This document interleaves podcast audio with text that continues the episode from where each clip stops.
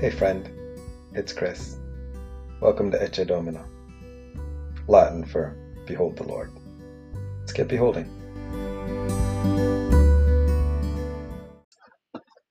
Now, getting down to the questions you asked in your letter to me. First, is it a good thing to have sexual relations? Certainly, but only within a certain context. It's good for a man to have a wife and for a wife to have a husband. Sexual drives are strong, but marriage is strong enough to contain them and provide for a balanced and fulfilling sexual life in a world of sexual disorder. The marriage bed must be a place of mutuality. The husband seeking to satisfy his wife, the wife seeking to satisfy her husband. Marriage is not a place to stand up for your rights. Marriage is a decision to serve the other, whether in bed or out. Abstaining from sex is permissible for a period of time if you both agree to it, and if it's for the purposes of prayer and fasting, but only for such times. Then come back together again. Satan has an ingenious way of tempting us when we least expect it. I'm not, understand, commanding these periods of abstinence, only providing my best counsel if you should choose them. Sometimes I wish everyone were single like me, a simpler life in many ways, but celibacy is not for everyone any more than marriage is. God gives the gift of the single life to some, the gift of the married life to others. I do, though, tell the unmarried and widows that singleness might well be the best thing for them, as it has been for me. But if they can't manage their emotions and desires, they should by all means go ahead and get married. The difficulties of marriage are preferable by far to a sexually tortured life as a single. And if you're married, stay married. This is the master's command, not mine. If a wife should leave her husband, she must either remain single or else come back and make things right with him. And a husband has no right to get rid of his wife. For the rest of you who are in mixed marriages, Christian married to non Christian, we have no explicit command from the master. So this is what you must do. If you're a man with a wife who's not a believer but who still wants to live with you, hold on to her. If you're a woman with a husband who's not a believer but he wants to live with you, hold on to him. The unbelieving husband shares to an extent in the holiness of his wife, and the unbelieving wife is likewise touched by the holiness of her husband. Otherwise, your children would be left out. As it is, they are included in the spiritual purposes of God. On the other hand, if the unbelieving spouse walks out, you've got to let him or her go you don't have to hold on desperately. God has called us to make the best of it as peacefully as we can. You never know, wife. The way you handle this might bring your husband not only back to you, but to God. You never know, husband. The way you handle this might bring your wife not only back to you, but to God. And don't be wishing you were someplace else or with someone else. Where you are right now is God's place for you. Live and obey and love and believe right there. God, not your marital status, defines your life. Don't think I'm being harder on you than on the others. I give this same counsel in all the churches. Were you Jewish at the time God called you? Don't try to remove the evidence. Were you non Jewish at the time of your call? Don't become a Jew. Being Jewish isn't the point. The really important thing is obeying God's call, following his commandments. Stay where you were when God called your name. Were you a slave? Slavery is no roadblock to obeying and believing. I don't mean you're stuck and can't leave. If you have a chance at freedom, go ahead and take it. I'm simply trying to point out that under your new master, you're going to experience a marvelous freedom you would have never dreamed of. On the other hand, if you were free when Christ called you, you'll experience a delightful enslavement to God you would never have dreamed of. All of you, slave and free both, were once held hostage in a sinful society. Then a huge sum was paid out for your ransom. So please don't, out of old habits, slip back into being or doing what everyone else tells you. Friends, stay where you were called to be. God is there. Hold the high ground with him at your side. The Master did not give explicit direction regarding virgins, but as one much experienced at the mercy of the Master and loyal to him all the way, you can trust my counsel. Because of the current pressures on us from all sides, I think it would probably be best to stay just as you are. Are you married? Stay married. Are you unmarried? Don't get married. But there's certainly no sin in getting married, whether you're a virgin or not. All I'm saying is that when you marry, you take on additional stress in an already stressful time, and I want to spare you if possible. I do want to point out, friends, that time is of the essence. There is no time to waste, so don't complicate your lives unnecessarily. Keep it simple. In marriage, grief, joy, whatever, even the ordinary things, your daily routines of shopping and so on. Deal as sparingly as possible with the things the world thrusts on you. This world as you see it is on its way out. I want you to live as free of complications as possible. When you're unmarried, you're free to concentrate on simply pleasing the master. Marriage involves you in all the nuts and bolts of domestic life and in wanting to please your spouse, leading to so many more demands on your attention. The time and energy that married people spend on caring for and nurturing each other, the unmarried can spend in becoming whole and holy instruments of God. I'm trying to be helpful and make it as easy as possible for you, not make things harder. All I want for you to be able to develop, all I want is for you to be able to develop a way of life in which you can spend plenty of time together with the master without a lot of distractions. If a man has a woman friend to whom he is loyal but never intended to marry, having decided to serve God as a single, and then changes his mind deciding he should marry her, he should go ahead and marry. It's no sin. It's not even a step down from celibacy, as some say. On the other hand, if a man is comfortable in his decision for a single life and service to God, and it's entirely his own conviction and not imposed on him by others, he ought to stick with it. Marriage is spiritually and morally right and not inferior to singleness in any way. Although, as I indicated earlier, because of the times we live in, I do have pastoral reasons for encouraging singleness. A wife must stay with her husband as long as he lives. If he dies, she is free to marry anyone she chooses. She will, of course, want to marry a believer and have the blessing of the Master. By now, you know that I think she'll be better off staying single. The Master, in my opinion, thinks so too. 1 Corinthians 7, the message. My friend is reading a singleness devotional written by a married woman. I'm not trying to suggest that marriage invalidates the author's experience and wisdom, that she has nothing to say or that she has no right to say it. It does feel a little inauthentic, though. This is just me thinking aloud. If you're married, we can still be friends. You can still speak into my life. Stacy, you're still goals. One of the strangest arguments of my life. I yelled at my mom because she was praying for my hypothetical spouse. It's not like I've never done it. I've even prayed for Mrs. Maybe I Will with other guys. But there's something about being single and past the age of expiration in a culture where marriage is not just the norm but the expectation. My parents had an arranged marriage. Getting married is easy. They just have to find a match. My parents showed me the picture of a girl I'd never seen before and asked what I thought. I didn't really see why my opinion mattered until they told me she was 26 and had an MBA and lived in Canada, if you catch my drift. I know my parents love me, and they worry about me, and they want what's best for me. I still get defensive, though. I don't think I'm defective. I don't think marriage is a given. My pastor in Gainesville used to say, if you don't see trees when you look at the opposite sex, you're not called to cel- celibacy. I might know a few people who prefer trees, but I get his point. Marriage is good. It's a gift. It's not good for man to be alone, you know? My body knows. Every time I see Ari or Hank or Sage, the reigning cutest kids in the world, there's a part of me that says, I want one. Or maybe it's McKenna and Gavin or Lily or Sophia. I'm not paternal other than my inchoate dad bod. It's hard to see good, to know it's good, and not want it though. I do want it. I worry that I won't be up to the task. I know myself, my limitations, my flaws, my sin.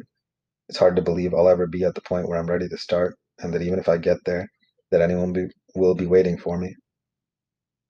My friend Zach is getting married in November, and he told me when Martin Luther, the former monk turned reformer, got married, he wanted to glorify God, spite the devil, and spite the Pope. I don't even think I know who the current Pope is, so it's unlikely he'll get an invite. I wouldn't give the devil the time. You want to hear a fun song? Three Best Days by Kurt Vernon. Glorifying God, though, I want to do that more than anything. I want to become all that He intends. I want to love everyone He's given me appropriately and thoroughly. But here's the thing singleness isn't really about marriage.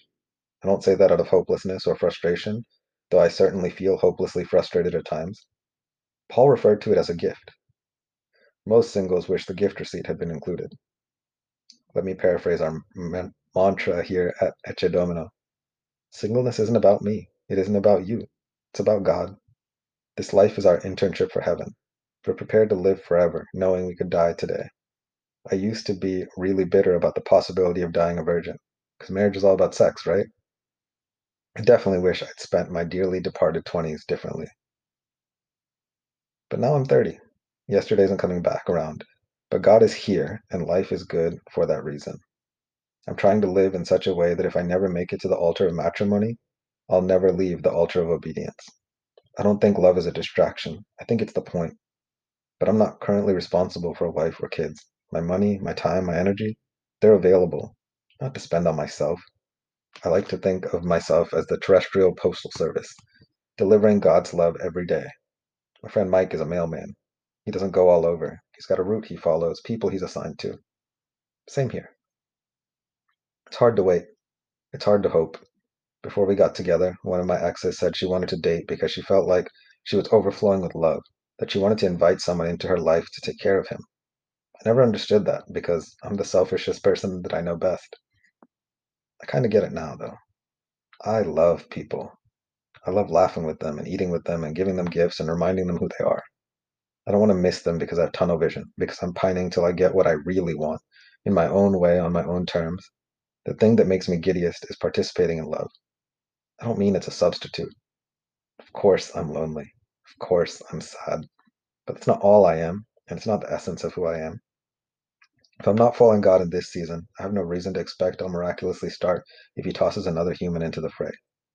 Sometimes when I worship, I ball my hands into fists instead of raising them. I'm not threatening God. I'm holding on for dear life because He is life. I had a friend, he's not dead, we've just lost touch, who realized he was attracted to men. But also, he loved Jesus. He studied the word and consulted popular authors on the topic, hoping there was some other way. The church that didn't condemn him or exclude him told him quite matter of factly that he could remain celibate or he could marry a woman. At that time, he felt like marriage wouldn't be fair to his wife. He was 19 when he told me this. He chose celibacy in cold blood and warm tears. If this man lives to be 79, that's 60 more years of choosing against his flesh again and again. I wondered then if maybe I should join him in solidarity. It's a hard path he's chosen. I didn't want him to be alone because often singleness feels like exile. I spent an unnatural, unhealthy amount of my life wishing and praying to be asexual. I don't like these desires. They make life so complicated and so chaotic. I feel crazy and stupid when I want to be stable and wise. But desire begins with God. We exist because it pleased Him to create us. He gave us the capacity to love not only Him, but one another in a variety of relationships. I know what I want, which is a win even if I never get it. My hopes are not bound to this earth or this life. Trust in the Lord and do good. Dwell in the land and enjoy safe pasture. Take delight in the Lord, and He will give you the desires of your heart. Commit your way to the Lord. Trust in Him, and He will do this. He will make your righteousness, He will make your righteous reward shine like the dawn, your vindication like the noonday sun. Be still before the Lord and wait patiently for him. Psalm 37, 3 to 7a, NIV. My friend pointed out that this isn't a formula for getting what you want. David, the man after God's own heart, is not promising that the pursuit of God will end with us getting what we want. Instead, when we pursue God, we get God. Constant exposure to Him and longing for Him changes our hearts to be less self absorbed and self satisfied. But here's a warning from Don Miller excerpted from A Million Miles in a Thousand Years. Growing up in church, we were taught that Jesus was the answer to all our problems. We were taught that there was a circle shaped hole in our heart and that we had tried to fill it with the square pegs of sex, drugs, and rock and roll, but only the circle peg of Jesus could fill our hole.